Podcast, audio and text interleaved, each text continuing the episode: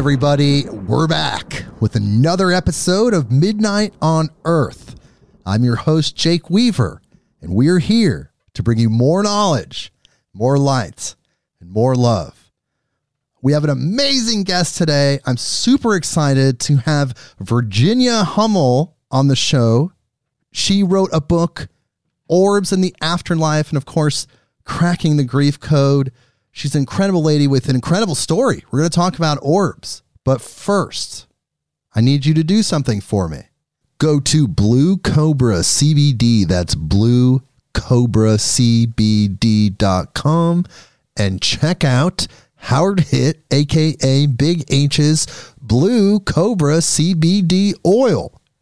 It's the highest quality CBD oil that's available for purchase I highly recommend it. It's an incredible oil that is 100% organic, and the CBD is derived from 100% organic Oregon grown hemp. This is unlike any other CBD oil product that's available because the extraction method is a proprietary method that was developed by Big H called the HIT extraction method. This method involves no chemicals, no solvents, no gases. There really is nothing else like it on the market. Other CBD products use fluorocarbon based extraction, which is terrible. There are other companies out there, and there's enough CBD products now in 2021 to fill multiple grocery stores. So I did the filtering for you. I have been aware or involved with the hemp, cannabis, and CBD industry for a really long time. And you can see we've had some great cannabis related guests on the show. And I know exactly what I'm talking about. I know about the differences between distillate and isolate and how these things are being extracted.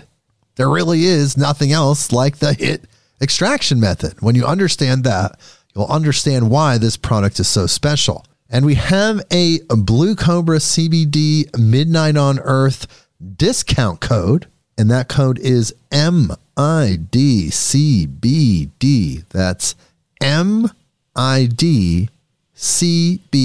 And what that does is that gives you free shipping. When you go to check out, there is a discount code box that you can plug that discount code into, and you will get free shipping on any order. One bottle 10 bottles, 100 bottles. Of course, every product that's sold on the bluecobracbd.com website is backed by Big H's 100% money back guarantee. So if for some reason you're dissatisfied with the product, I'm not really sure why you would be. It's kind of strange. I, I, I it's outside of my realm of understanding. However, if that is the case for you, then you get all your money back, including shipping, and you can keep the product, give it to somebody else. They're going to be excited about it, and they're going to want that discount code. Unfortunately, though, that discount code does only apply to the continental 48 states. It does not apply to international orders either.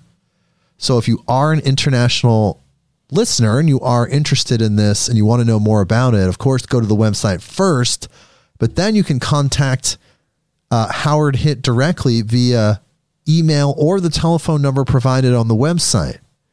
And you can contact Howard and ask him directly, talk to him directly about these products and if your country and your country's laws correlate with what his product is. And again, this is a product that I use daily. I put it in my morning shake because you can put it in your body. Of course, you can put it on your body. It is topical if you have muscle aches, things like that. You can apply that externally and you will receive the benefits. So please, everyone, please go check it out. BlueCobraCBD.com. That's BlueCobraCBD.com. Follow me on Instagram at midnight underscore on underscore earth. That's the address. If you go there, click the follow button, it connects us so you know what these guests are trying to get out to the world. You can follow us on Spotify, Apple Podcasts, Google Podcasts, Stitcher, wherever you go to get your podcast. Click that button that connects us so you know when the next episode is going to drop. You know whatever we're doing, you know about it instantly. And of course, the most important thing is to please tell a friend, tell someone that you know that likes these type of podcasts that would love to know about orbs and healing through spiritually transformative experiences, which is what we're going to talk about. Tell those people you know them well. Midnightonearth.com. Well, I told you about Blue Cobra CBD, and we're going to talk to Virginia just a second. But first, as always, I have to read her bio. So here we go. Virginia Hummel is the author of four books on the afterlife and co producer of an upcoming documentary on healing grief through spiritually transformative experiences, or STEs. Her deepest hope is to help guide others on a spiritual path to transmute pain, loss, and grief into personal growth and empowerment. She is a lifelong student of metaphysical, spiritual, and after death subjects. With the death of her youngest son, Christopher, she experienced a series of spontaneous spiritual events that helped transform her grief and find a place of balance and joy. Virginia has been a researcher and experiencer of the orb phenomenon for over a decade. She is chairman of Orb Encounters at eternea.org, whose mission is to advance research, education, and applied programs concerning the physics of consciousness and the interactive relationship between consciousness and physical reality. Yeah, wow. Mind and matter. It's just amazing. She is the creator of orbwhisperer.com, a website dedicated to the research, education, and exploration of the orb phenomenon, and virginiahummel.com, dedicated to healing grief through spiritually transformative experiences, STEs. And she's here with us today. Hello, Virginia. Thank you so much for being here. Hey, Jake, how are you? I'm doing fantastic. Thank you for coming on the show. I'm very interested in orbs. I'm also interested in healing through STEs. And turns out you put those things together. and here you are. And here I am. Gosh, thank you. Thank you so much for thinking of me and of this topic because m- most people um, have a hard time with it, actually. Well, the orb phenomenon, I remember began, it seems like for me, it came into my consciousness in the digital camera age where people were taking these photos with digital cameras and they were seeing these kind of anomalies that were these like light balls. And they could have been things like dust particles, like maybe some people have claimed, but in other cases, they seem to have strange organization that seem to indicate something more than just dust particles. But really, the orb phenomenon has been around since earlier than that, as you recounted in your book. But when did this first come into your consciousness? When did you first discover orbs? Well, my daughter growing up would always tell me she would see these little balls of light. And as a parent, you want to believe your child, but you're also a little skeptical about what's going on. And I humored her and I said, okay. And she would describe them to me. And I really didn't pay attention. You know, you're busy being a parent and doing all sorts of things.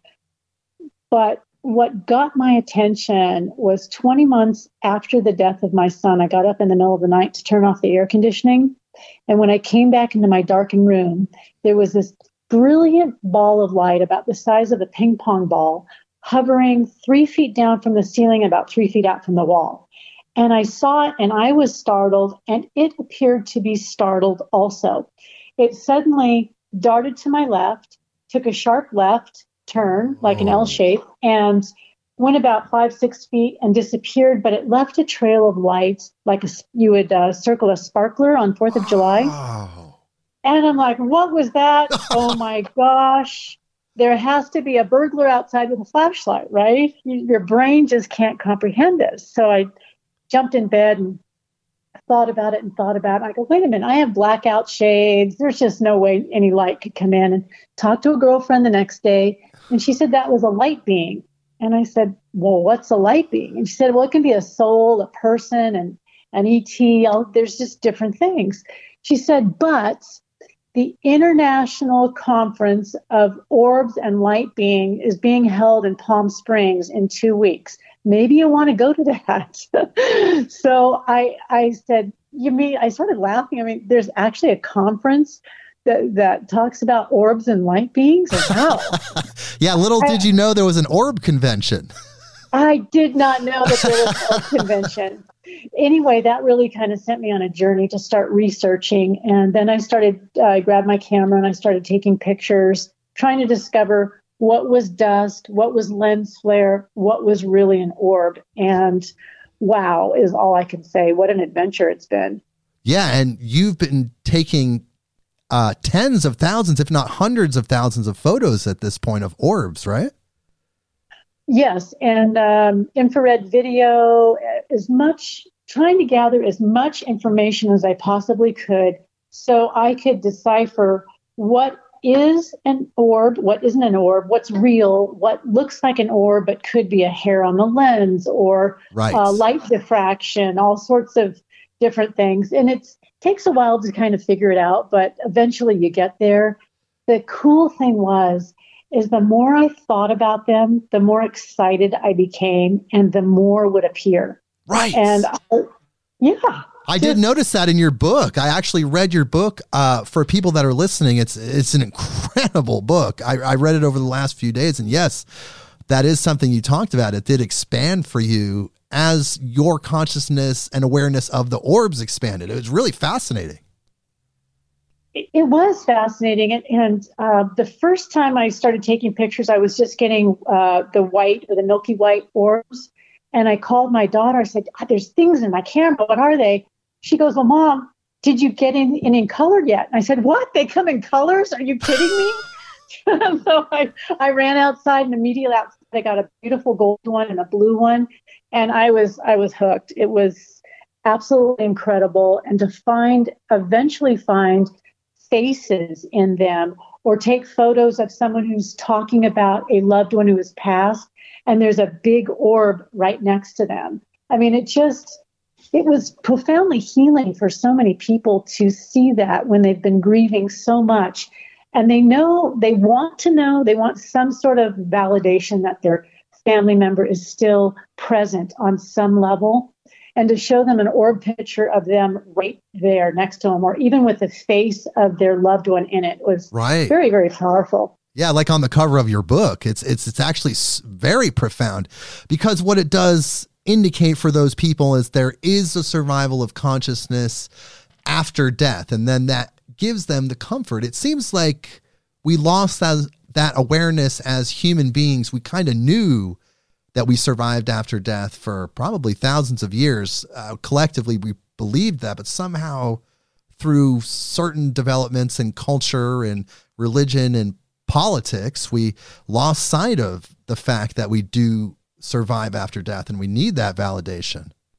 It's, I mean, it, it's amazing what um, you just reminded me of a story. I'm just going to jump ahead a little yeah, bit. Yeah, go ahead. No, we're having fun when you're when we're talking about does consciousness survive, a lot of my research once I got past, um, well, through orbs was you know how does consciousness survive? Is reincarnation real? Um, the people that kids that start talking about their past lives is that real or is that something that they're making up?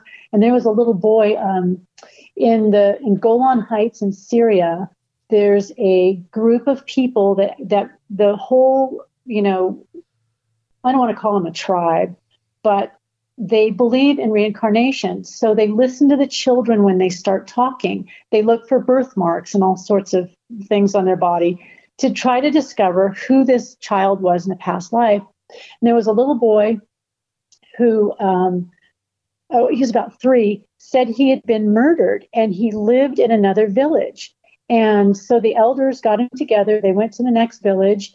He showed them where his body was buried Whoa. and where the axe that had Uh oh, I think I lost you. them after soul who murdered him, and the murderer eventually confessed. Oh my So- god.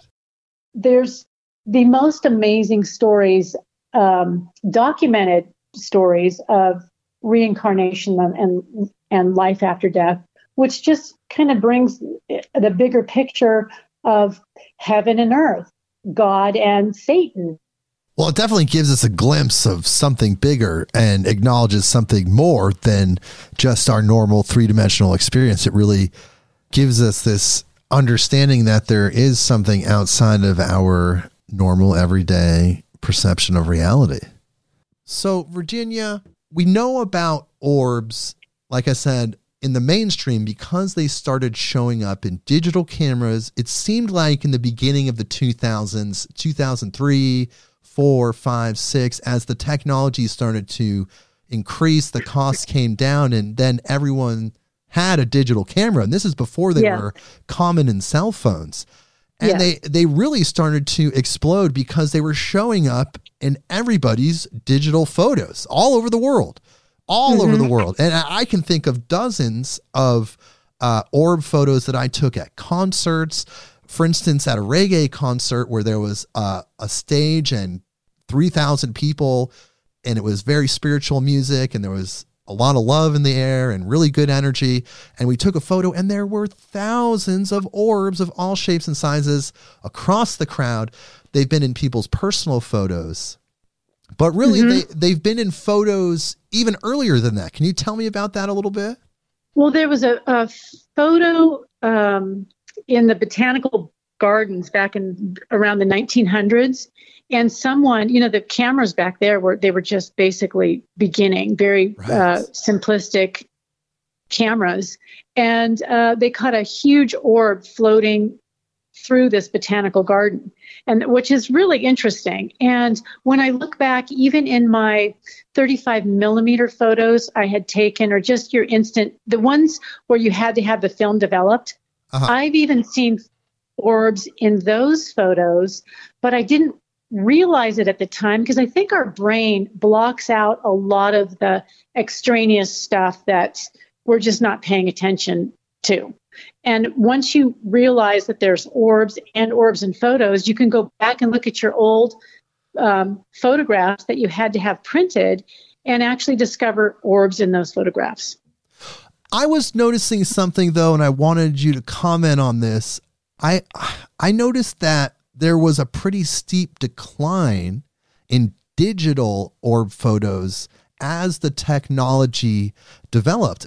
Probably around 2009, 10, 11, I really stopped seeing the amount of orb photos as prevalently and as widespread as they were before. Do you think that somehow they engineered the technology in such a way to stop people from capturing those orb photos?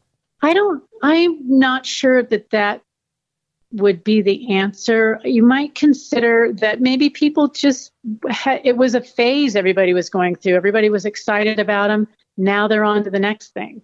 So because Um, people were aware of them, they showed up more, and then the the they started to taper off. So people's awareness t- tapered off. So then they didn't show up as much. I no, I think that they're there. The orbs are here. They've always been here. Again, we have to put up our spiritual radar and feel them and see them and actually want to uh, photograph them. I think just collectively, people who are interested in orbs, you know, we all go in, in, in cycles of, oh, we're interested in this, and then the next thing comes out and we're interested in that. It's quite possible that people lost interest and stopped taking the amount of orb photos that they did in the beginning when it was a new thing, when it was a you know a new Ah. concept, and maybe the excitement wore off. I'm not sure that the the ca- camera manufacturers built anything in to block that out, but I could be completely wrong on that. It seems like it does awaken people. I guess that's where my uh, conspiracy theory mind comes into play. Because when you oh i got one of those too. Yeah so when you see you know like the beautiful picture of the buddhist monk that had the orb on his third eye and it's so inspiring to see that it, it activates you it awakens you. So it, you know my mm-hmm. conspiracy theory mind makes you know makes me feel like oh well they don't want people awakened in a general sense. You know they just want people consuming. So they they'll they're doing everything in their power to filter out these spiritual experiences. I guess that's where i was going with that. I I hear you, and I would not put them past it, frankly. But you know, God is way more powerful than anything yes. else, and yes. wins in the end. And I know when we when we authentically, from our heart space, need a miracle, or we need a something that is. Um, that just awaken us or a connection to know that we're not alone it will happen. It does happen. And so when we stop seeking, I think we stop seeing. And I, I think it might not be any more complicated than that, but mm. um, there's well, definitely people out there that are trying to suppress a lot of this connection to uh, God and our Heavenly Father, and and the the the power that comes with that connection. I know. That would be something that would be they would want to stifle. Yes. For sure. Because it keeps people in that consumer very limited life mindset. You unite with the creator and you're tapping into a whole other energy field, you could say. Absolutely. You know, when I was about um, eight or nine, my mom had taken me to Christian Science Church.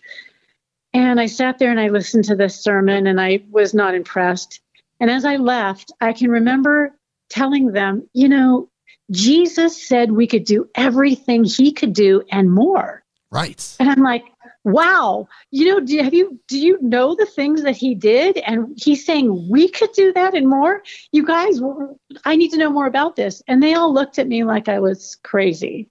And I, you know, I was just like, okay, they're not the people I need to be talking to because there's something amazing about him and what he can do and what God can do. And the fact that I was, that spirit and God allowed me to have a connection with my son to help me through that whole, the trauma of losing him and the grief and the miracles and the things that went on were, were so awe inspiring that in the midst of deep grief, I felt joy and comfort and peace. So there's a there's good out there, and we just need to tune into it. However, it works for you. I think that's just really important, especially in today's world and all the nonsense that's going on. Right. And with your son, I mean, it was an indicator for you that the soul does survive and that orbs in general you feel like can be physical manifestations of the soul or some sort of conscious energy. But is it always that way? Well, that's the million dollar question, isn't it? and I would love to give you a definitive answer. But what my experience has led me to believe is that not only can our loved ones show up as orbs, we can have entities from different dimensions, we can have ETs, we can have demonic entities, all, I think, the gambit. And for me personally, I was very clear, very adamant, and I drew very strong boundaries about what I would let in my presence and what I wouldn't. And I think anybody that is dealing with the occult or uh, taking orb photos, whether you're doing um, tarot card reading or any psychic stuff, you have to be very clear where you stand, whose side you're standing on, and who's got your back. And I, I just want to um, reiterate that very strongly. So you blocked all that out and only allowed the loving light orbs in your personal world. Right. And I would say uh, only that which is of the highest light, love, and intention from God is allowed in my space, period. That's just how it's going to be. And I was very fortunate to get amazing photos, have amazing experiences. Um, there were a couple of questionable photos um, uh, that, but for the for the most part, 99.9% of the time, it was very good and loving and very uplifting. Interesting. Well, I guess uh, that could segue into a little bit of what I sent you in uh, email. I personally took some orb photos from a friend of mine who is dealing with bipolar paranoid schizophrenia, and he was showing signs of what Archbishop James Cloud determined was demonic possession.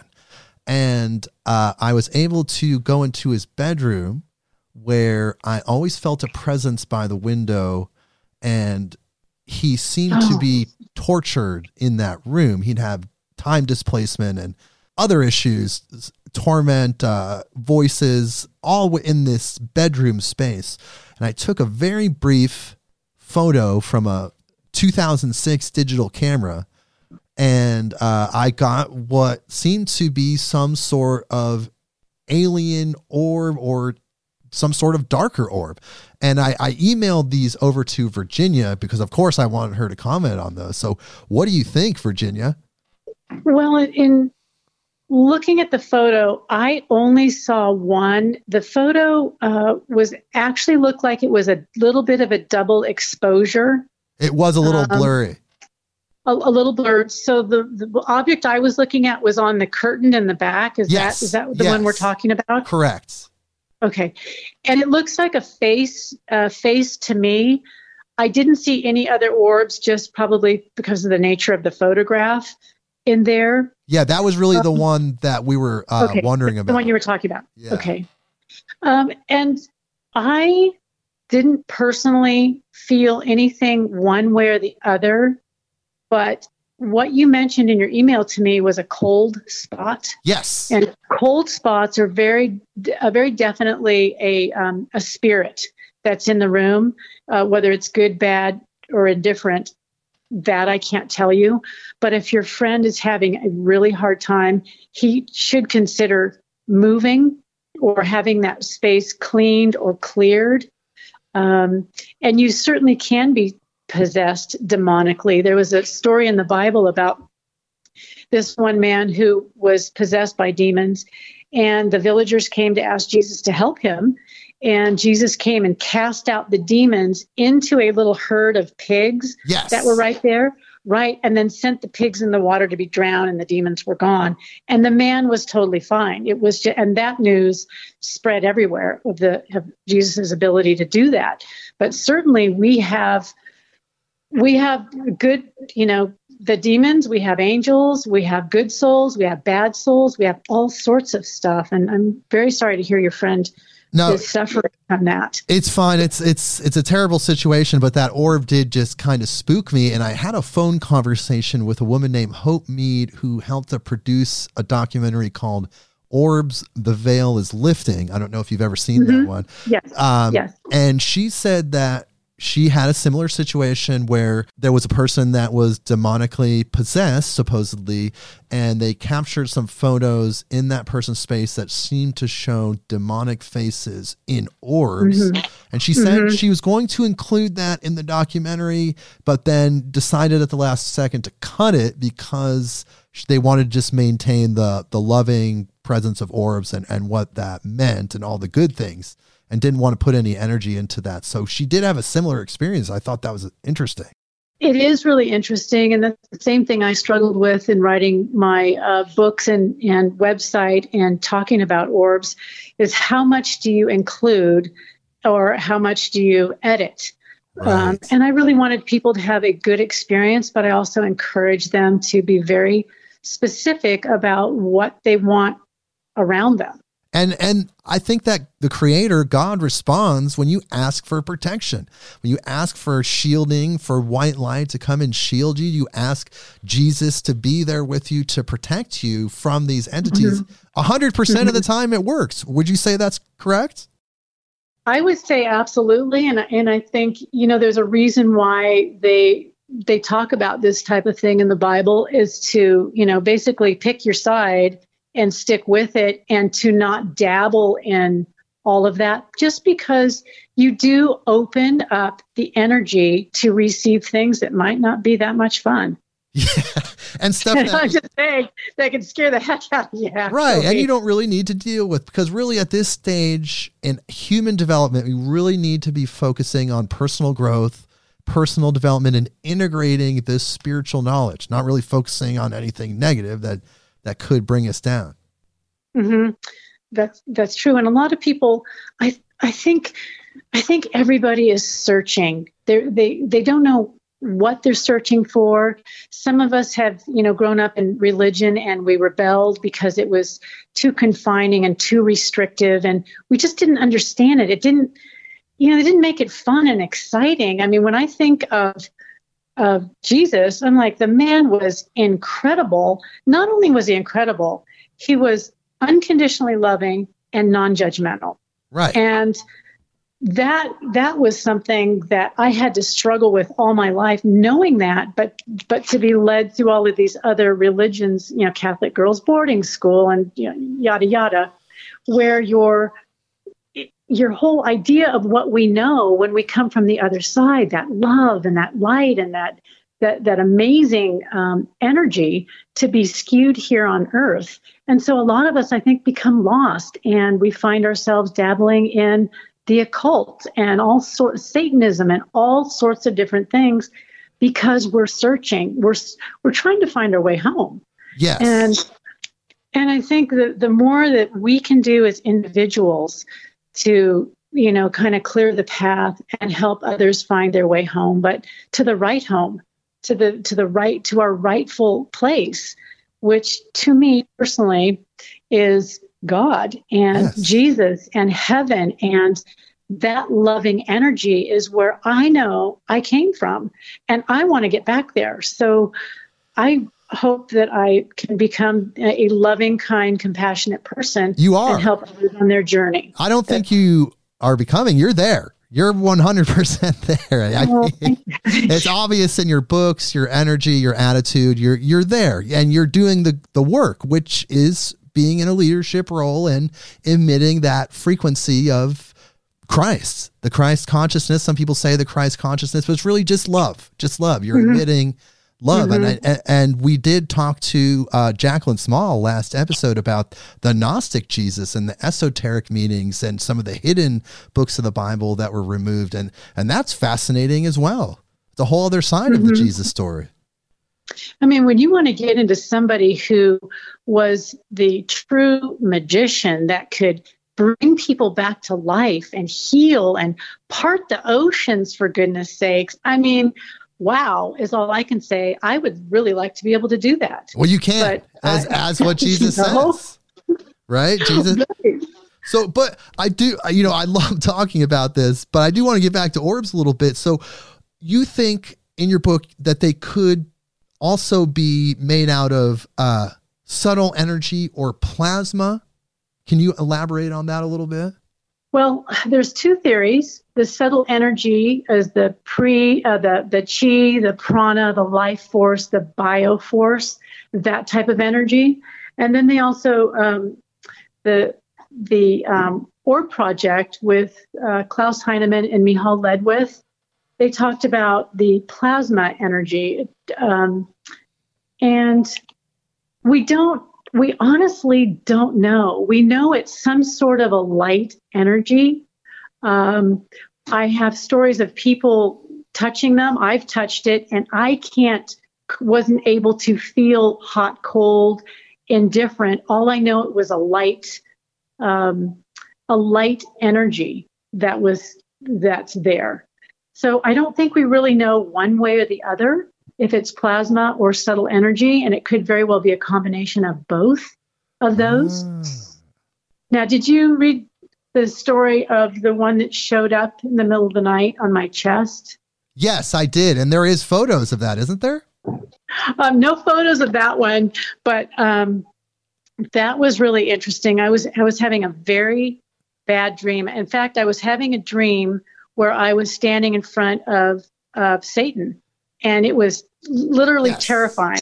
I know who was on the, my backside, who had my backside, but suddenly I was pulled out of that dream and awakened, and sitting on my chest was an orb about the size of a volleyball. And I was like, wow, am I really seeing this? Is it really here?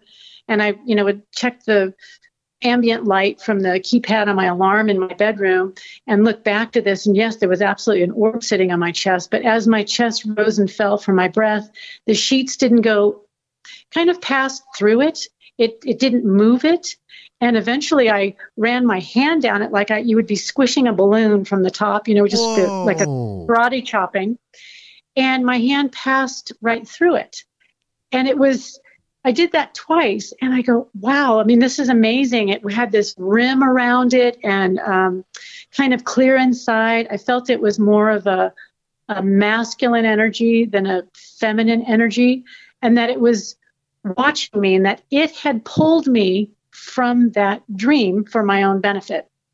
And after a few, you know, I don't know, probably a minute and a half of looking at it, I just fell back asleep. Who does that? Who would fall asleep with an orb on their chest?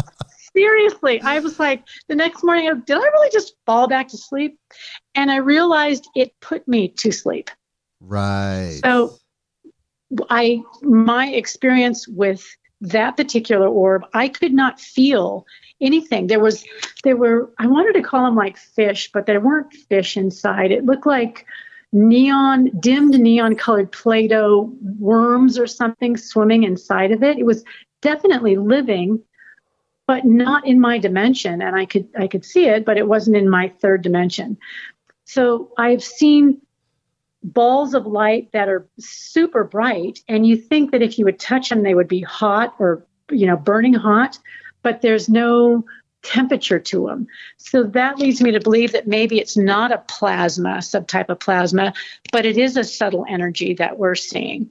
Interesting. And that also brings the point up that some people can see them without cameras. They can visually see them like you did earlier in your life. And then here in this nightmare scenario, mm-hmm. you can see them without cameras. It's it's not just this camera based phenomena. Right. And I had a lot of in putting my um, book together, I had a lot of emails from parents talking about their children who could see these colored balls of light floating around. And I think what is the norm, kids see them, so they assume that adults see them, and some will say things and others will not say anything. And I've known kids that will never say anything and they'll grow up and they'll still be able to see them. I've only seen them on, on a few occasions with my eyes. I can generally feel when they come into the room, and that's when I know to pick up my camera and get the photograph. So I can feel the person or the spirit, the soul, something move into the room. but it feels good. It's not a scary something, or I probably wouldn't take the picture. Right. And children, like you're saying, do have an increased sensitivity to it. Yes. And, and, you know, Jake, when when babies are born, they are fresh from spirit. They are fresh from the face of God. They still have that connection. The veil is open, it has not closed. And we look at infants, well, I, I say general population looks at infants as if their brain, is, there's nothing in their brain and they don't know anything, when in fact, they know everything it's unbelievable. Uh, um, I'm going to digress and tell you a really quick story. Oh yeah, go ahead. About my granddaughter. So when my son died, um, in the six, six, seven years since he had been gone, we had five different mediums come to my daughter and I and tell us that my son was going to reincarnate through my daughter. and I thought it was interesting, but I was just going to stand back and watch. And in fact, the um, Kristen's first daughter, Brooklyn, is my son, and it was the most unbelievable experience to watch this circle of life. So she was born, and I got to hold her about 12 hours. Well, as they were wheeling her in the bassinet to the room, her eyes were wide open. And I stopped to look at her, and she looked at me, and I knew this soul. I didn't look at her and go, "Oh, that's Chris," but there was a familiarity there that you know if you've ever run into some uh, a stranger and go, yes. I, I, know you, I know." You feel you. that presence. Yes, and and so then about twelve hours later, I finally got to hold her, and I'm patting her on my shoulder and telling her how much I love her, and I said, "You know, I can't wait to hear your stories from the other side about God and Jesus, the ascended masters. Suddenly, she lifts her head off of my shoulder, leans back, and turns and looks me straight in the eye like, You do know I can't talk yet, right? But wow, did you really ask me that question? And there's no, I mean, I've held babies, I've had four of my own Oh. children. Babies don't do that. So about Right. two weeks later, I, I was holding her again. I said the same thing. She lifted her head up and turned and looked right at me again, the same thing. So as this little girl started to grow, I mean, I was just like blown away. So as she started to grow, she was about nine months, and there's a photo on the wall of my son and daughter in the bathroom, and her mom was carrying her out, and the baby grabbed back in and just stared at the picture for a minute, and my daughter thought pointed to my son in the picture, babbling. Then she would look at her dad, babbling, and point to the ceiling and look up at the ceiling. Point to my son, blah, blah, blah, blah, dad, dad, blah, blah, blah. You know, she couldn't really talk. She's just babbling at nine months, and then point back up to the ceiling.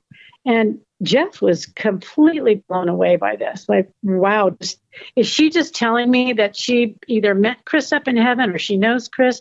Very unusual for a, a, a child to do that. yeah. So then she gets then she gets a little bigger. Oh, whenever she would see me, she would say "Mama," and then Kristen goes, "No, that's not Mama. That's Grammy." So she would always call me Mama. Whoa. And then uh, she's about two and a half, two and a half or three, and she's standing in the closet with her mom, and she's going through her mom's jewelry. She picks up a necklace and says, "I want to give this to my mom." Now Kristen's like, "Well, I'm your mom," but she didn't say anything. And then Brooklyn corrected herself. She said, well, Grammy was, well, Kristen said, Who's your mom? And she said, Well, Grammy was my mom before you were my mom. Whoa. so now we're like- Oh. Okay, wow, right? So, Chris, before my son died, and, and Logan was five years old when he passed away. And by the time Brooklyn saw Logan, Logan was is grown up now. He's probably about 12 or 15 maybe. And Logan comes walking into the bedroom and Brooklyn just kind of puts her hands on her hips and cocks her head and looks at him and said, Logan's a big boy now.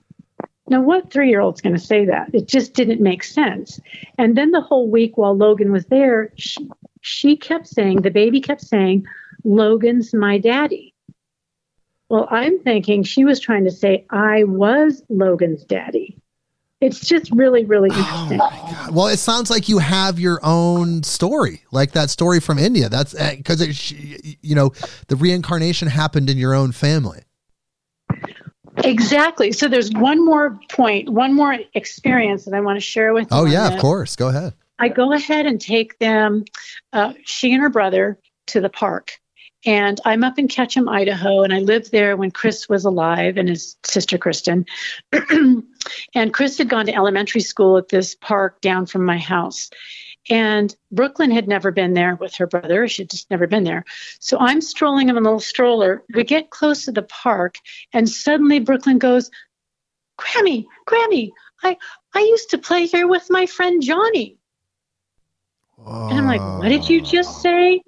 Chris's best friend was Johnny Wilkins. Whoa. Brooklyn has no friends named Johnny. There's nobody in the family named Johnny. It was, it's just unbelievable. And I guess the point I'm trying to make to your listeners, there is so much more that we can't even comprehend. We we just really can't. And my my wish through all of my experiences was to let people know that there is so much more, that we don't die, that our loved ones that are gone are just gone. They've stepped out of their uh, physical body and they're still there. And hopefully they're in a, in a better place. You know, we, we all want that. I think so. Uh, Yeah, we do. Um, But- it's just amazing. Life's just amazing. It just blows me away all the but time. that that's part of the purpose of the orbs is to let us know that there is that continuation there are those beings on the other side especially when i think about the photo in your book of the native american in the redwood grove and it's so oh wasn't that spectacular that was mind blowing i used to live in southern humboldt county in the redwoods and I, I, might have even been to that where that picture was taken and to see such a distinctly native american face in the orb i urge everyone to go check this book out you know you can there's even a kindle version and uh, you can see this face this clear Native American in a redwood grove. It, it's in the orb. You can see the face of a, clearly a Native American. It's it's mind blowing. But there are some sort of biochemical foundation which potentially could trigger the interaction with orbs. And I and I want to talk to you about this more because you had a whole chapter in your book. I wasn't expecting this, to be completely honest. I was not expecting uh, a whole chapter on DMT and how DMT plays a vital role in experiencing orbs and also healing through these spiritually transformative experiences. Can you tell me about that a little bit?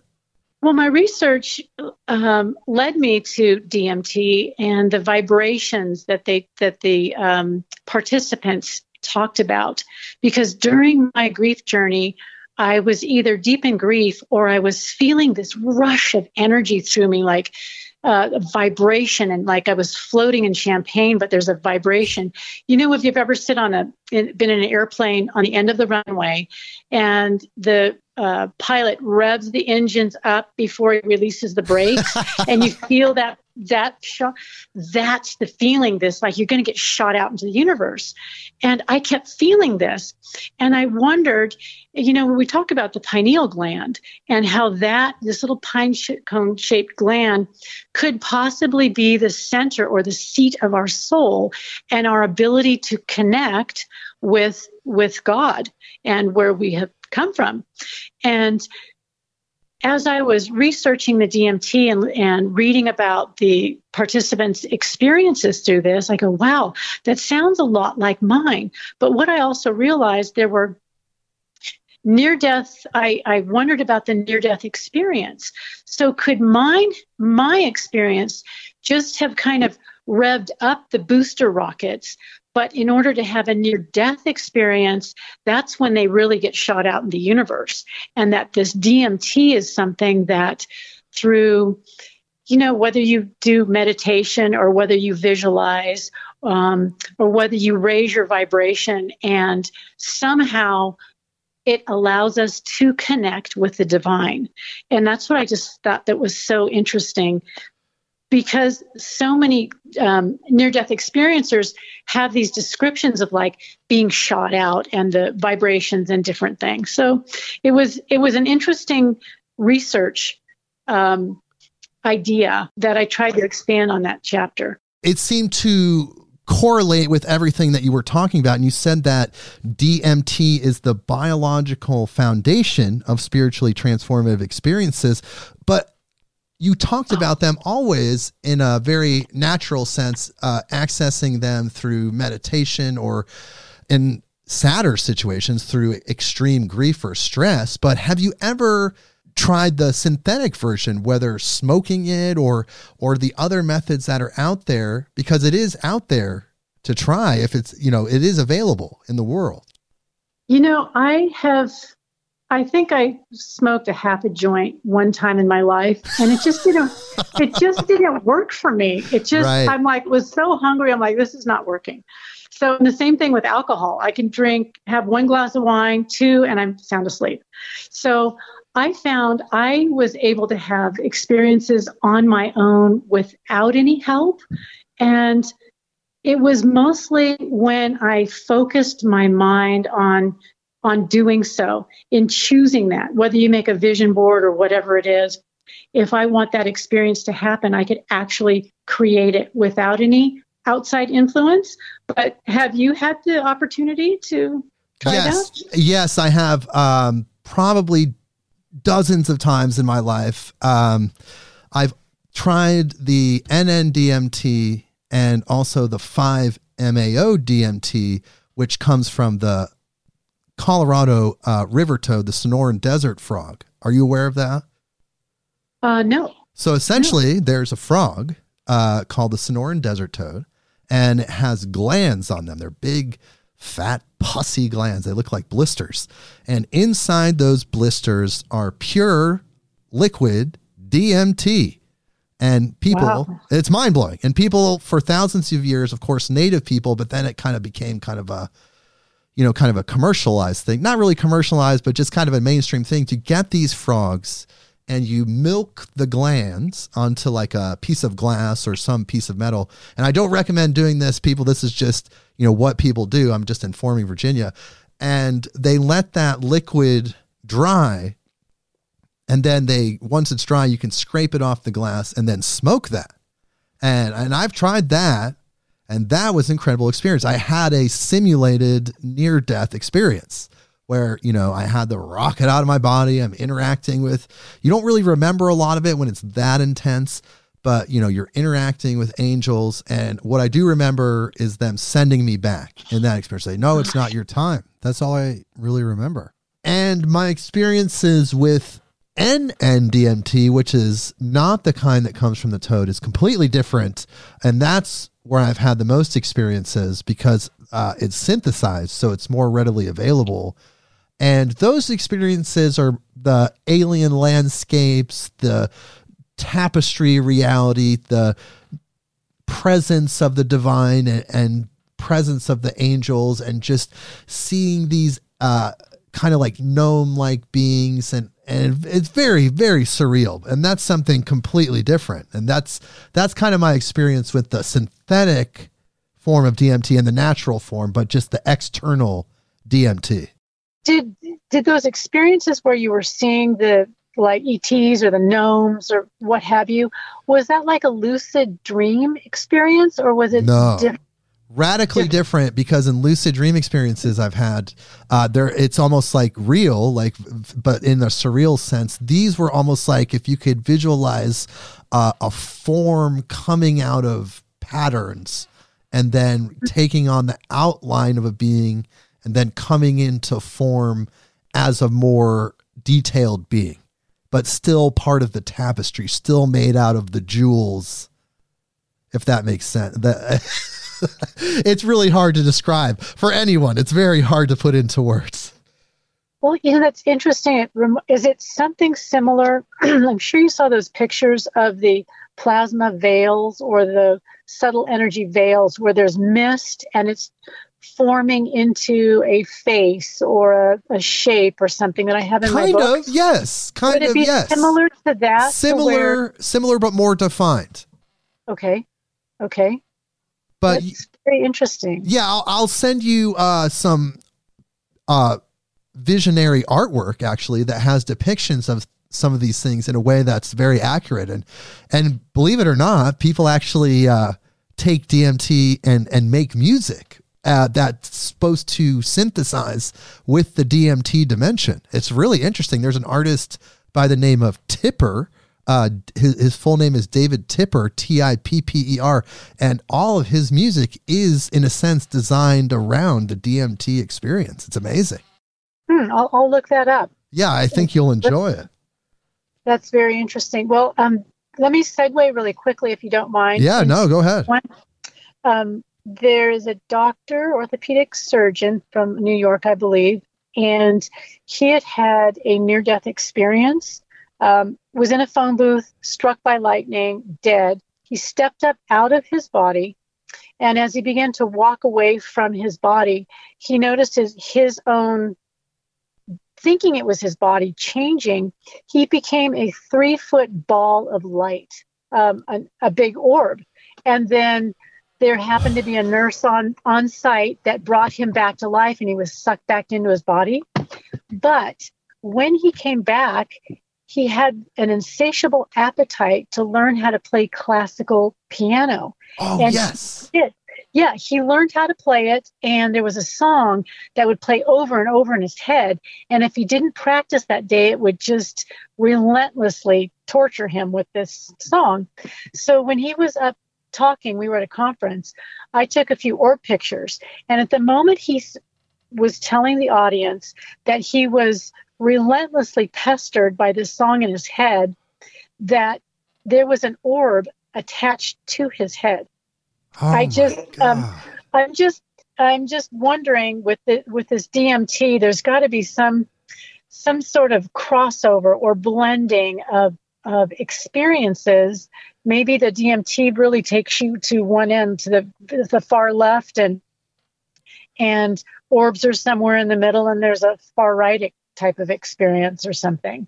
Well, um, it seems like uh, what you talked about in your book, which is really amazing, which is actually working to stimulate the DMT in your brain naturally. Perhaps that's a different experience, though there is similarities to the the external DMT. But yeah, that maybe that that natural brain based DMT allows for those beings to come in in a different way. It allows uh, connections to be made, some sort of uh, like a meeting point of, of energies to transmit that. I'm not sure. What I discovered um, when I would raise my vibration, just I have a song that I put on it. It's called Ain't No Mountain High Enough. It's the Tammy Terrell one. And the, the moment that starts, I just feel a rush in my body and it just lifts me up. And I notice that when I listen to that song, and I feel that lifting power, that champagne feeling, that excitement. Yes, swimming in, in champagne. Body. Right, right. That's when I notice I begin to touch the the other side. More, I would have more spiritual events happen, more synchronicities, more um, almost as if my conscious, my conscious awareness was connecting to the soul consciousness of uh, you know of others at that same vibration or something. Um, but it's really interesting because in my books i tell people to in, in, order to raise your vibration do something put on some music that gets you up and moving that you get really excited about it you get in the moment. And that's a great way to be able to lift and raise your vibration in order to begin to have these spiritual experiences. So you've chosen a chemical route and there's tons of other routes. yes. I mean, right, that, that whoever's comfortable with it can choose their own route to get there. Well, there's but, also the yeah. big trend of ayahuasca, which is uh-huh. DMT in uh, natural liquid form. If well, you you're braver than I am. Have you tried that? No, that I'm going to be completely upfront and tell you that I did not try that. I'm to do it authentically. You have to go to a place like Peru and interact with a shaman and mm-hmm. I just haven't had a period in my life to go do something like that.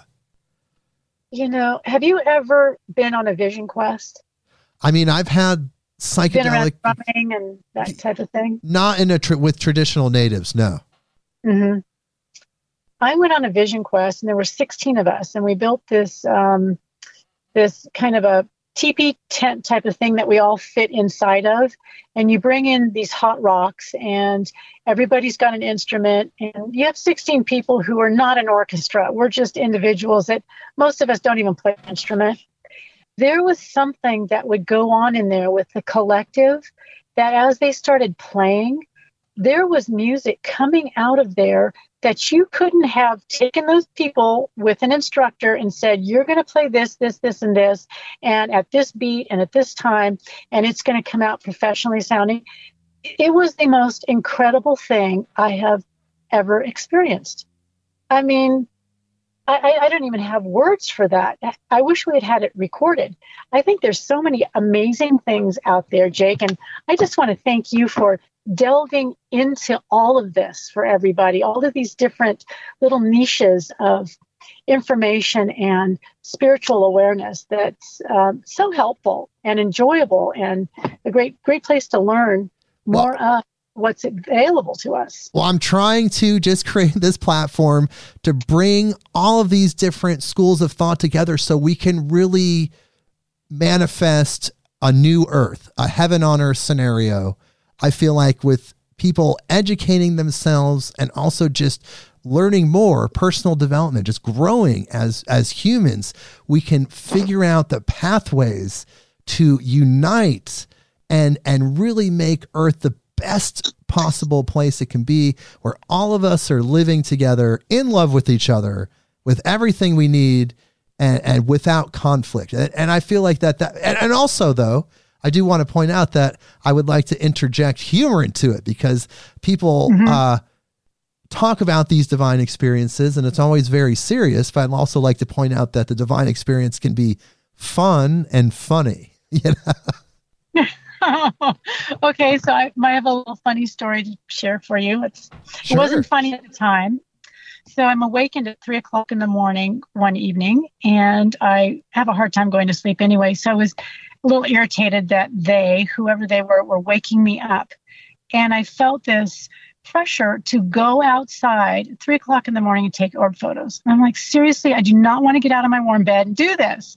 So I argued with them for about 15 minutes, and I finally ah, got my coat on, went outside, took about 30 or 40 photos, and then fine, I'm done. And I went back inside and I'm flipping through the photos, deleting them, deleting them. Suddenly I see coming up from the backside of my swimming pool jacuzzi a red orb with a plasma shield around it. And the first thing I thought of was the Starship Enterprise. I'm like, are you kidding? You will not find a picture like this anywhere, anywhere on the internet. I have never seen one like this. And in another photo, I have it coming head on towards me, the red orb with this white. Um, you know, like the Starship Enterprise has that. It's just the big round front Yes. on it, and then it goes with the back light to the circle. The, yes. Right, right. It was just, I was so excited. And I'm like, I got to tell somebody. I'm like, I don't know anybody well enough to call them at three o'clock in the morning and tell them I've taken an orb picture that looks like the Starship Enterprise. Was that one in your book? I don't remember. It isn't, uh, yes, it is. It should Okay. be in my book. Okay, I Yeah. kind of remember that, and there were so many amazing pictures. And uh, actually, one thing about your book that I thought was so astounding was that by the end of it, you've read over a hundred different people's stories. I think in different capacities, uh, and what they've shared, you know, in the various chapters. There's so many personal accounts, so many personal stories that validate the orb experience, and also the spiritual experiences that come with it. I, I felt like by the end of it that I, I hung out with like a hundred different people. It was pretty amazing. Well, you know, it's amazing. There's so much information out there. And I was so blessed this entire time I was researching and writing my books that I could, I would get to a part in a chapter and I needed a specific picture. And all I had to do was look towards the ceiling and say, God, I really need a picture that looks like thus and so for this chapter right here. The next day, it would be in my inbox from the other side of the world. I am not joking. I'm not joking. Or I would get a Wow. phone call. I would get a phone call from family, and I would have to stop writing, leave the house, get on a plane, go do whatever I needed to do. And in the interim between that trip and coming back, I would get the exact story or meet a person whose exact story needed to go in that exact spot in the book. It was unbelievable. It happened all the time. I, I was just, I was truly blessed. And there were thousands of people from around the world that emailed me stories or called me or photos. And they were also generous to let me borrow their photos and put them in the book in order to to move this whole orb phenomenon along. Jake, I, I one thing I don't want to miss talking about in our interview is the last part of the book where we see these photos of these torsion vortices. Yes, the vortexes. Those were that was amazing.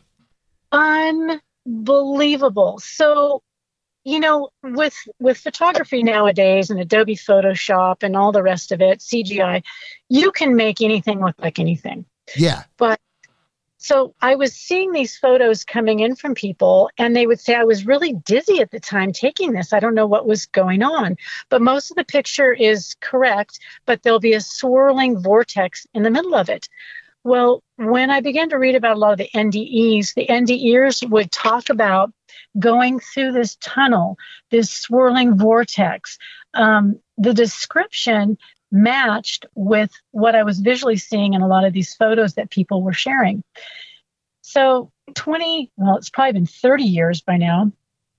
Um, I ran into a photographer in, in Ketchum, Idaho, where I lived, and he had spread his father's ashes in the Sierra Mountains. And as he did that, he laid his dad's walking stick up against a rock, spread the ashes, and picked up his his camera to take a picture. Now, this person is a professional photographer. He'd taken 2,000 pictures on the West Coast. He'd come and spread his dad's ashes and went home to develop the film. So, this was in the days before digital cameras. Okay. And as he's going through all of these pictures, everything's great. And he comes to this one picture where he's got the picture of the rock and the trees and the cane. This next picture, there's this swirling vortex, and then the the this preceding uh, succeeding photo, it's back to normal. And he thought, what the heck did I do? Did I move the camera or whatever? Tosses it in the trash can, pulls it out a day later, keeps it, and over the years he had just kept it. People would say, "Oh, that's spiritual," or "No, you really screwed up," and it's and it was you know something you did in taking the photo. and he's and he just didn't know. So I was lucky enough to have him share that photo with me, and I looked at it and it just stuck with me. It just it just stuck in the back of my head and 20 years had passed and a friend of mine had told me a story about when they adopted this little girl, he infant, he was laying on the bed with the infant staring at the ceiling and suddenly the ceiling started to swirl like a vortex and he watched something come down through the ceiling and go into his baby. And I'm like, and he goes, I don't know, was that her soul? I don't even know what that was. It was just the weirdest thing. So those two stories stuck in my mind.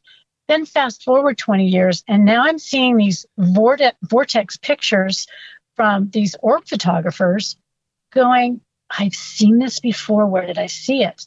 Well, that's when I got Jack Williams' photo, and that's oh. one of the first oh. photos in there. And that's from a 35 millimeter camera. Right. I remember that one. Right. And then you start seeing the other photos. And then you add with that the near death experiencers who describe this, this vortex and this tunnel. And I'm wondering, are we not seeing the highway to heaven, the tunnel through which our souls pass to go to the other realm? I, it just kind of blew my mind. And I'm just like, wow. It, I mean, it, it is pretty amazing. amazing. Yes. Well, there there is this evidence there, and it is a really powerful and profound thought to think that we survive after death and then what comes with that. You know, I like to say when people die that we're graduating. You know, I'd like to just get mm-hmm. rid of the word dying and death and just change it to graduating because that's really what's going on. You're you learned what you learned from your experience as that person in this life and then you're moving on to your next phase and then p- probably your next life to learn more things. And you leave you leave this dimension through these vortices through these tunnels and perhaps we become this orb as we die. That is the non-corporeal version of us as these orbs these energy beings. I, I think that that's really what's going on. There are some amazing stories um, and i think they I can't remember if they're in my orb book or the Cracking the Grief Code because there's a mixture in both of them. Where one NDE, well, there's a lot of them that actually talk about becoming orbs. And one person in particular said he was with Jesus and Jesus showed him this platter, this brilliant, luminescent, multicolored platter. And suddenly it broke into all these little pieces and he realized and then watched then he watched it all go back together. And he realized that we are all those little pieces. That's why they talk about all of us being one. And it, it's just it's amazing. The stories that i've found that have put together the the succession through the both books actually and weaving it together and it's it's like a giant puzzle. But i really feel that I was blessed with with these stories to show people the circle of life. It starts right. here, but it ends up there, and there's just so many parts to it. But we truly don't we truly don't die. We just step out of our body like we step out of a car, and hopefully with our consciousness and and our time on Earth that we've learned some of the lessons we need to, and we do. I've learned through near death experiencers there is a heaven and there is a hell, and there's different dimensions in between. Um, and I fully believe that we reincarnate in order to experience both sides of the coin. Um, both whether you've been murdered or you're the murderer, the perpetrator the victim, the um, you're married or you're divorced or you're burned or you're the person who causes the accident. So we get we through these lifetimes we come to a place of unconditional love and non-judgment. And who is the epitome of that? That's Jesus. Yes. He's showing us what he wants us to be. And we get the opportunity here, follow some rules, you know, be a good, loving person. And, you know, maybe you won't have to come back. There is a verse in Revelations that said, if I can't paraphrase it, but in essence, it says, if you do what I've asked you to do, I will make you a pillar of my temple and not send you out again. And that to me was talking about reincarnation. Yes. So, right? Right? And I'm like, oh, I'm all for it. Okay. When, once I was 30 and I realized that, wow, I'll, I'll have to have a life review. And I really not sure that I want to come back. I better get my act together here. I better apologize, be forgiving, be kind, be loving, try to be the best you I could be. And I definitely fall from time to time, but I, but I but I try to learn from my mistakes. And you know what? In everything, there's a lesson, an opportunity for learning, or there's an, a forgiveness opportunity. Right. And if you look at, right, if you look at life that way, it's it's a lot easier than you know, well, hitting our head against the wall. Well, interestingly, uh, in Buddhism, they they talk about the people that are the bodhisattvas that get to that point where they are allowed to uh, graduate to the higher dimensions, but they choose to reincarnate because they're waiting for everyone else to get there. They want everyone to get there. And even though they could go through that portal into the higher dimensions, they mm-hmm. choose to reincarnate to help humanity get there because it's not it's not fair unless we're all there. It's not right unless we're all there. That's just what the Buddhists believe. That's really interesting. I I kind of believe that too. As much as I sometimes would like to be on the other side and go, I'm not going back again. I, I need a rest here. This has been. I feel like I've lived three lifetimes. But it's true we want everybody to go. But, I kind you know, of felt that about you. I was like, no, she's going to come back and help us. Come oh, on. You know, I met this wonderful, this wonderful woman through my website, and uh, she's a, a hospice nurse, and she, you know, can see orbs, and she had a an amazing near death experience with God, unbelievable. So she asked me to write her book and I wrote it for her. And it took me probably a year and a half because I really wanted to get to know her. And she had written her story, but she has ADD and her, I mean, I'm sorry, dyslexia. Okay. So there was just a lot. I, I'm dyslexic, so I could understand her writing. Anyway, I help her write this story. And every time I read it, I cry. When she gets in the presence of God and goes through the lessons He gave her, it it just gets me right here, you, you know. And she's, um, gosh, I forgot where I was gonna.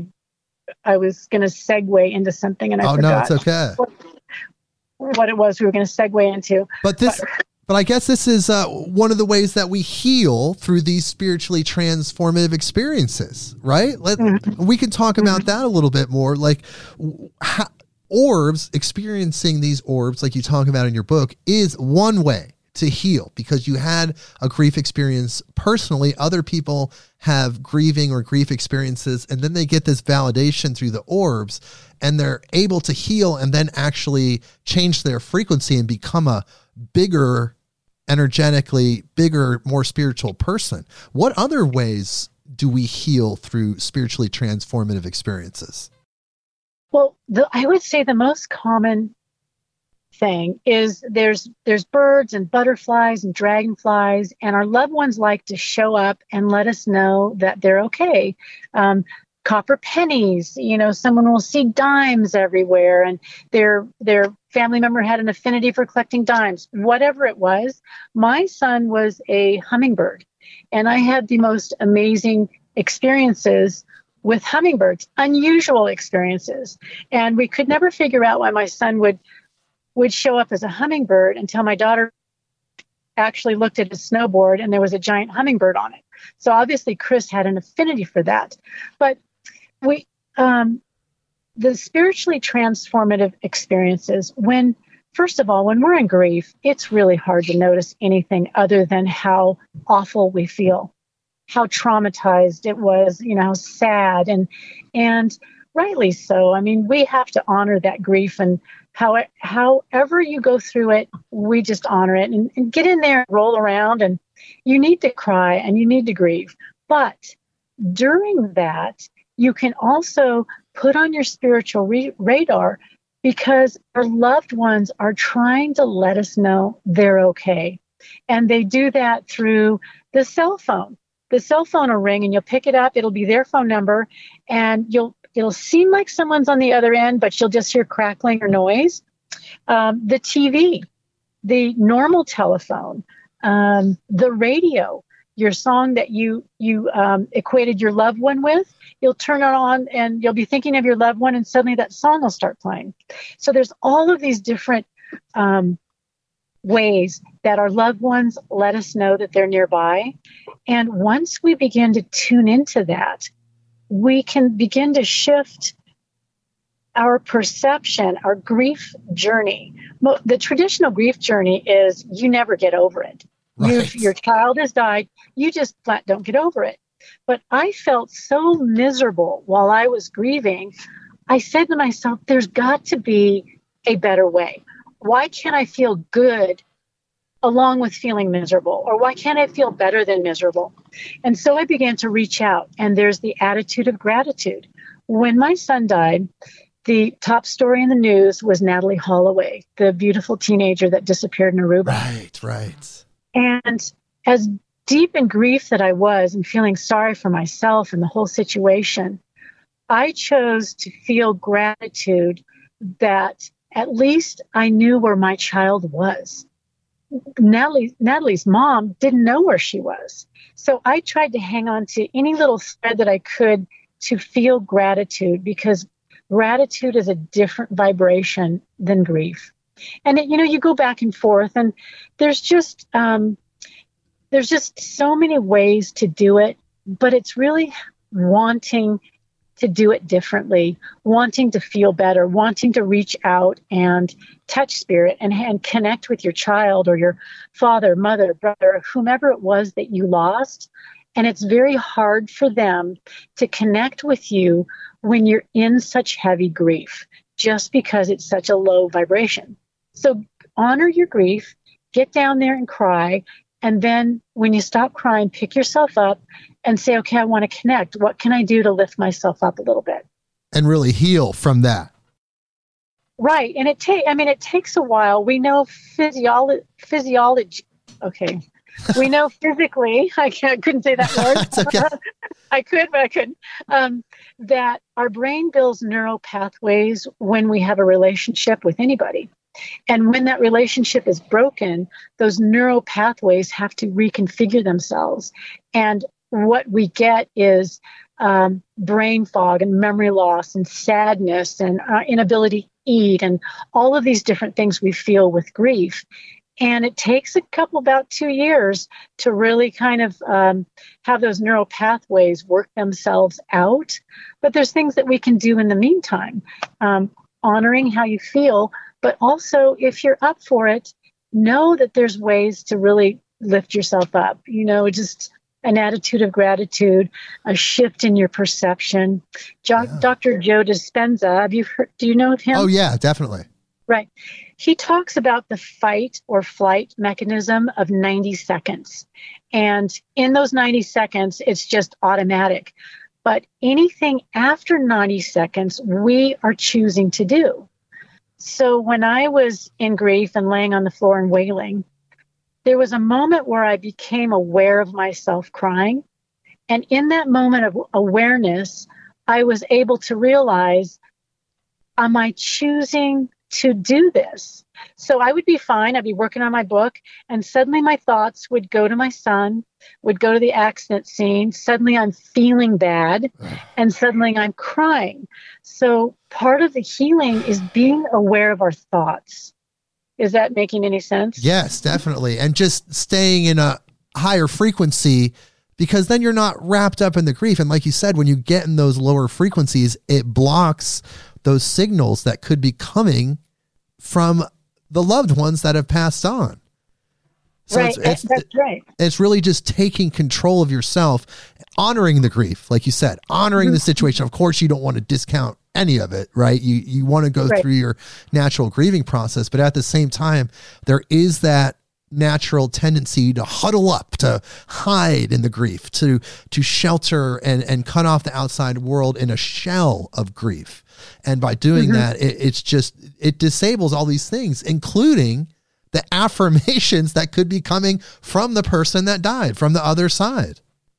Exactly, exactly. And I found the the more effort I made to reach up to spirit, to out to spirit, out to God, out to my child, the more encounters I had while grieving, while crying, and I was able to kind of go back and forth. It was like being in a washing machine on, you know, this the agitate cycle. I was here, I was there.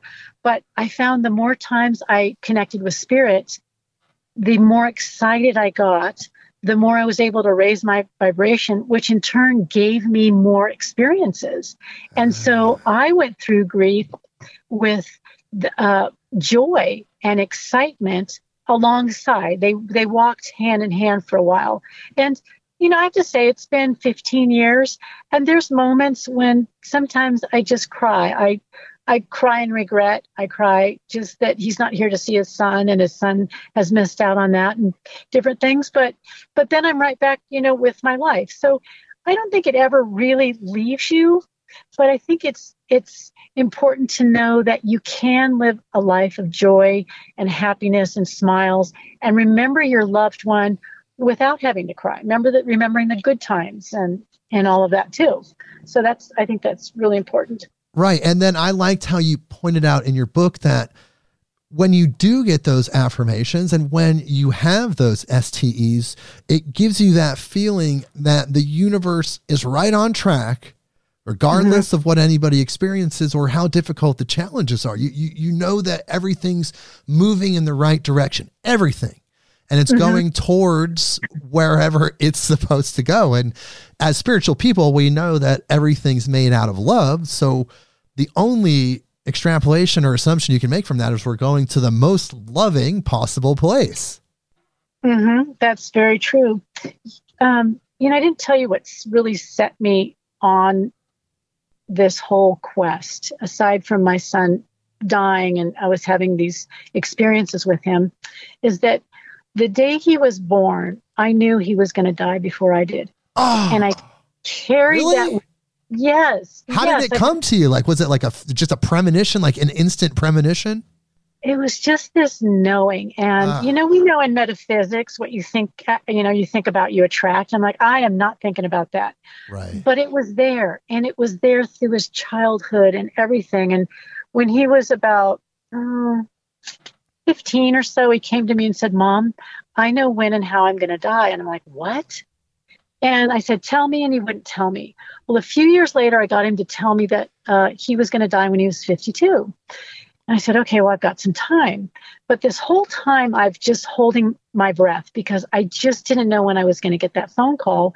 I knew it was coming. And actually, I have talked to uh, quite a few other mothers who knew that about their child, that their child would die young.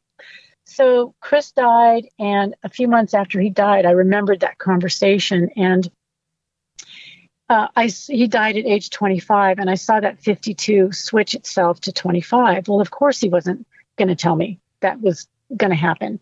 Right. But the night, the night he died, I'm I'm just a workaholic, so I'm always, you know, I'm always doing something.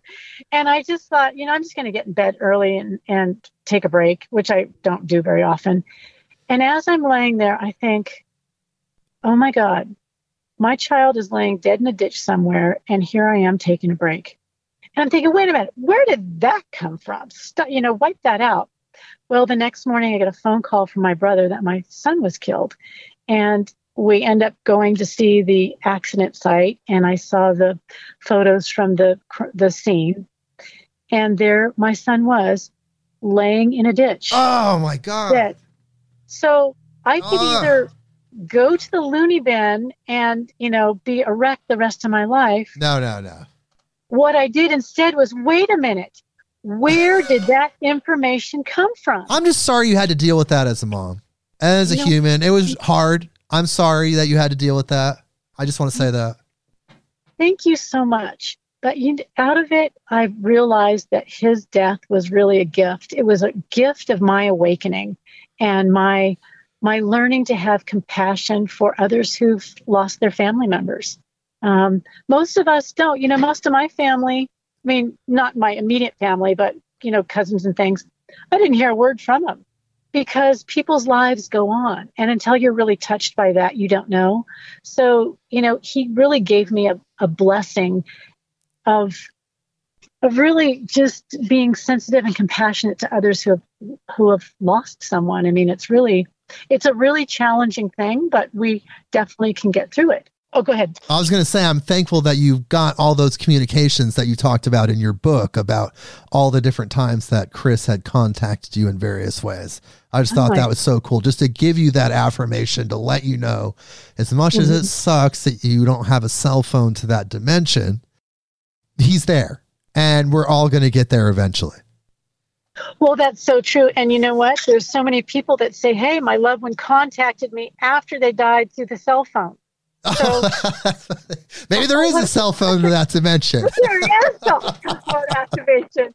So I mean, so I kept my son's cell phone, and in the beginning, it would ring. Someone would be calling. I'd pick it up. I go, "Hello, hello."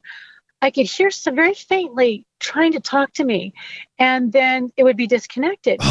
Oh so I would redial the number that called me, and I would hear this number is no longer in service. Oh, my goodness. Okay. So, for those of you out there that have lost someone and you want to know if they're okay and they're alive, they are. Put on your spiritual radar, open your eyes, keep, you know, pay attention because they will try to contact you.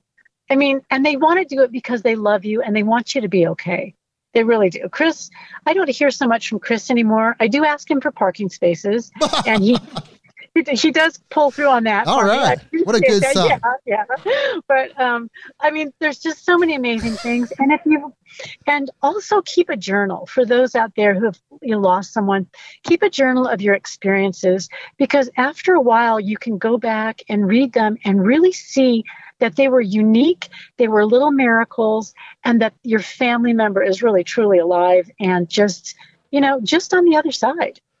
Oh, yeah. And I think that we do know that. I mean, I think that intuitively we do know that, but we've just been programmed, our society has programmed us to believe something different about the post life experience.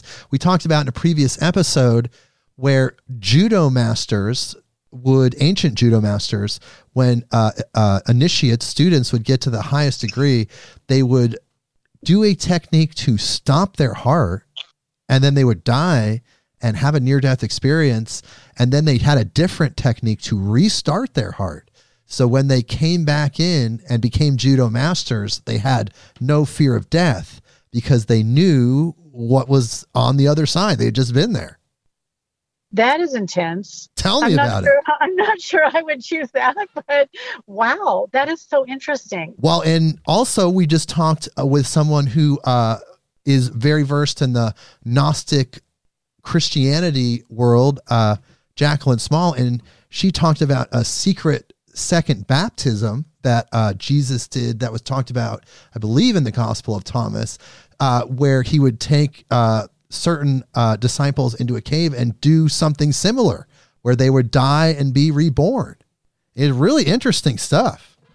Well, that that that could explain a lot of things. Well, you know, it's listening to the near death experiencers, the stories they come back with, and and there's a there's kind of a vein of of similarity in a lot of their stories about what goes on on the other side. And um, I just, I mean, it's just fascinating because whether they turn into orbs, whether they see friends that that were killed in Vietnam, and they they realize, oh my gosh, they're alive, or they go to hell and realize that the people in hell, all they need to do is cry out to God.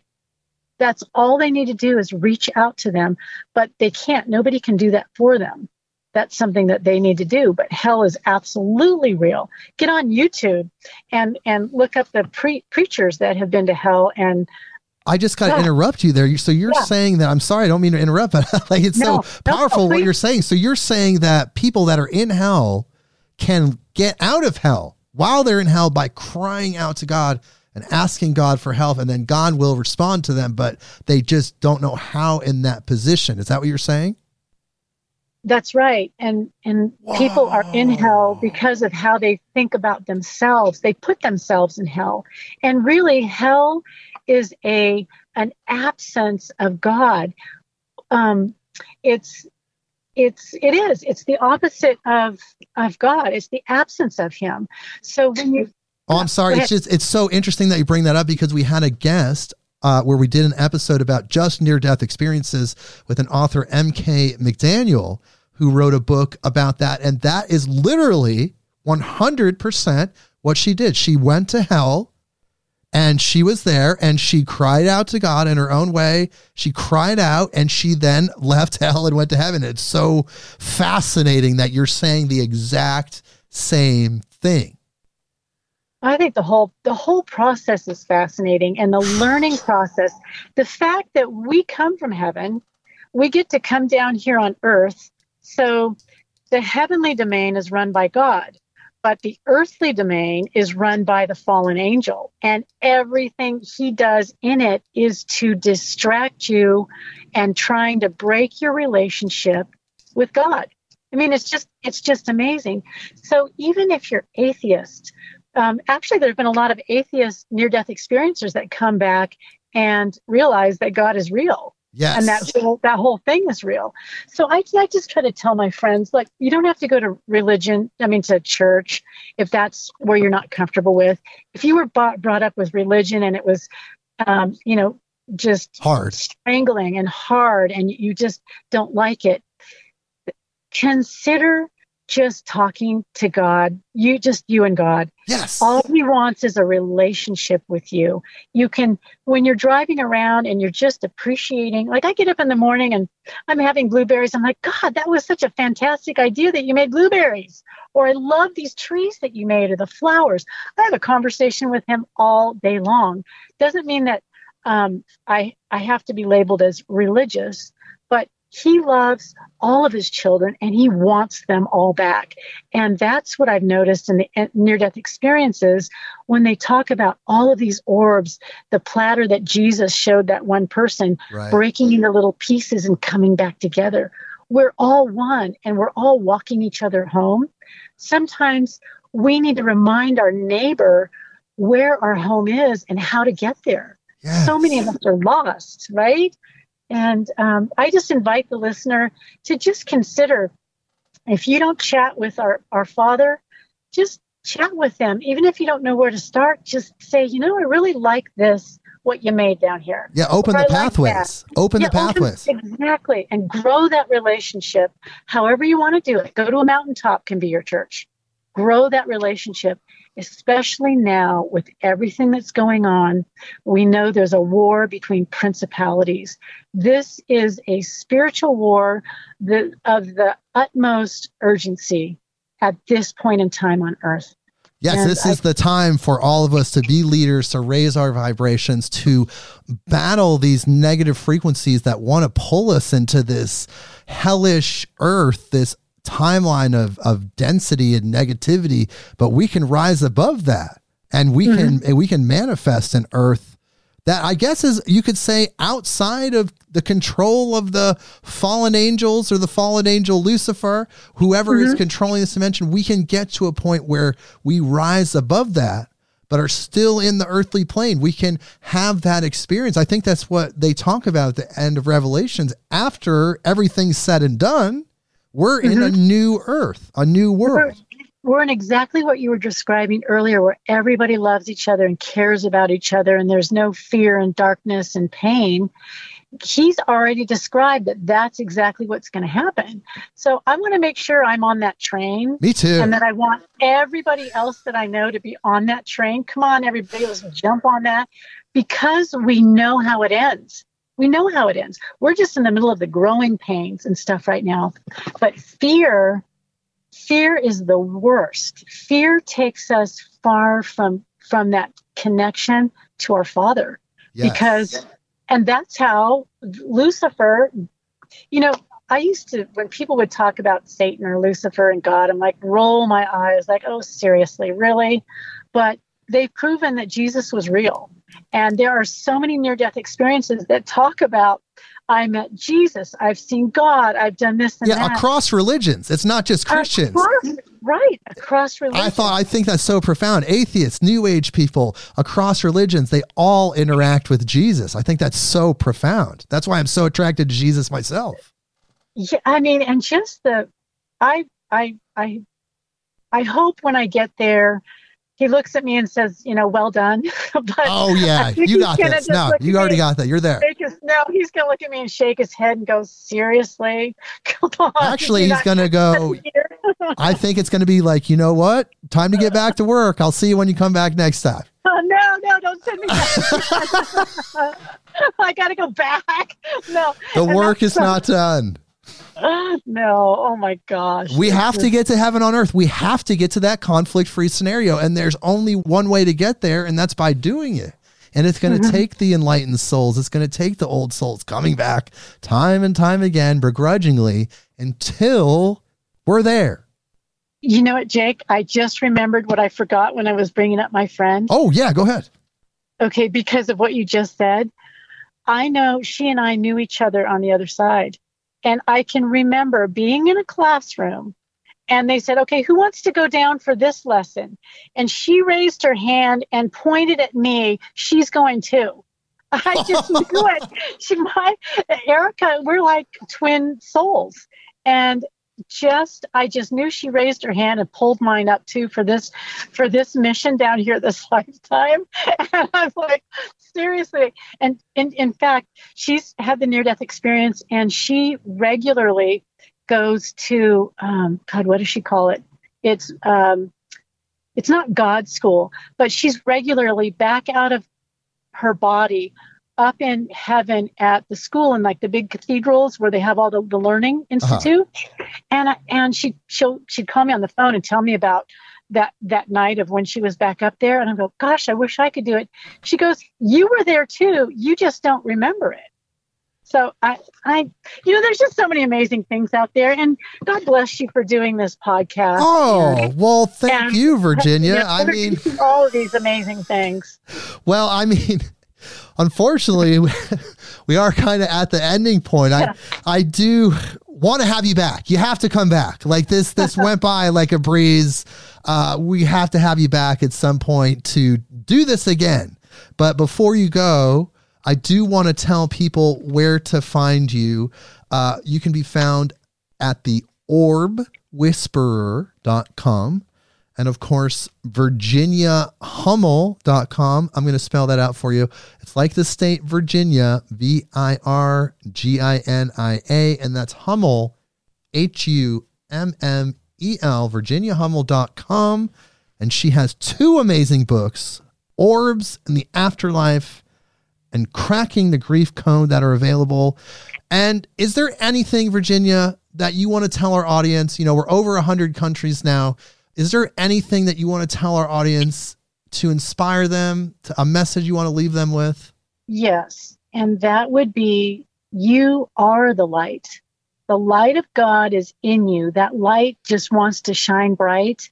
And when you acknowledge your connection to the divine, you're letting that light shine. And that's what's going to help raise our planet's vibration, our awareness, and help take all of those beautiful souls back to heaven where they belong. So I would say just let your light shine. Let that goodness and that light come out of you. yes be love be love Right. Right. Be love and kindness and and it's really the ripple effect Yes. that when you do something nice or you smile at someone or you hold their door or you compliment them and uplift them the ripple effect is they're going to do it to the next person that's how we can change everything Yes. And then when we get there, which it is where we're going, it's going to be an Mhm. absolutely amazing place. Heaven on earth. But Virginia, thank you so much for being here. I really appreciate it. Please hold through the outro music and we'll talk a little bit more. And everyone, we'll see you next week. Don't forget to check out Blue Cobra CBD, Midnight on Earth.